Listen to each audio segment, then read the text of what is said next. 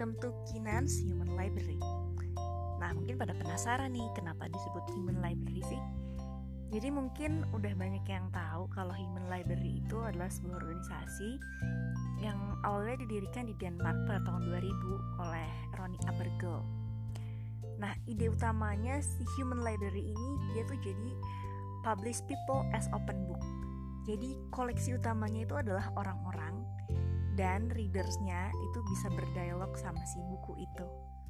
Uh, awalnya sih uh, dan sampai sekarang mereka masih jadi mereka ide utamanya itu men-challenge stigma dan stereotypes. Nah meminjam uh, konsep yang sama uh, aku bikin kenapa aku namain Kinan Human Library.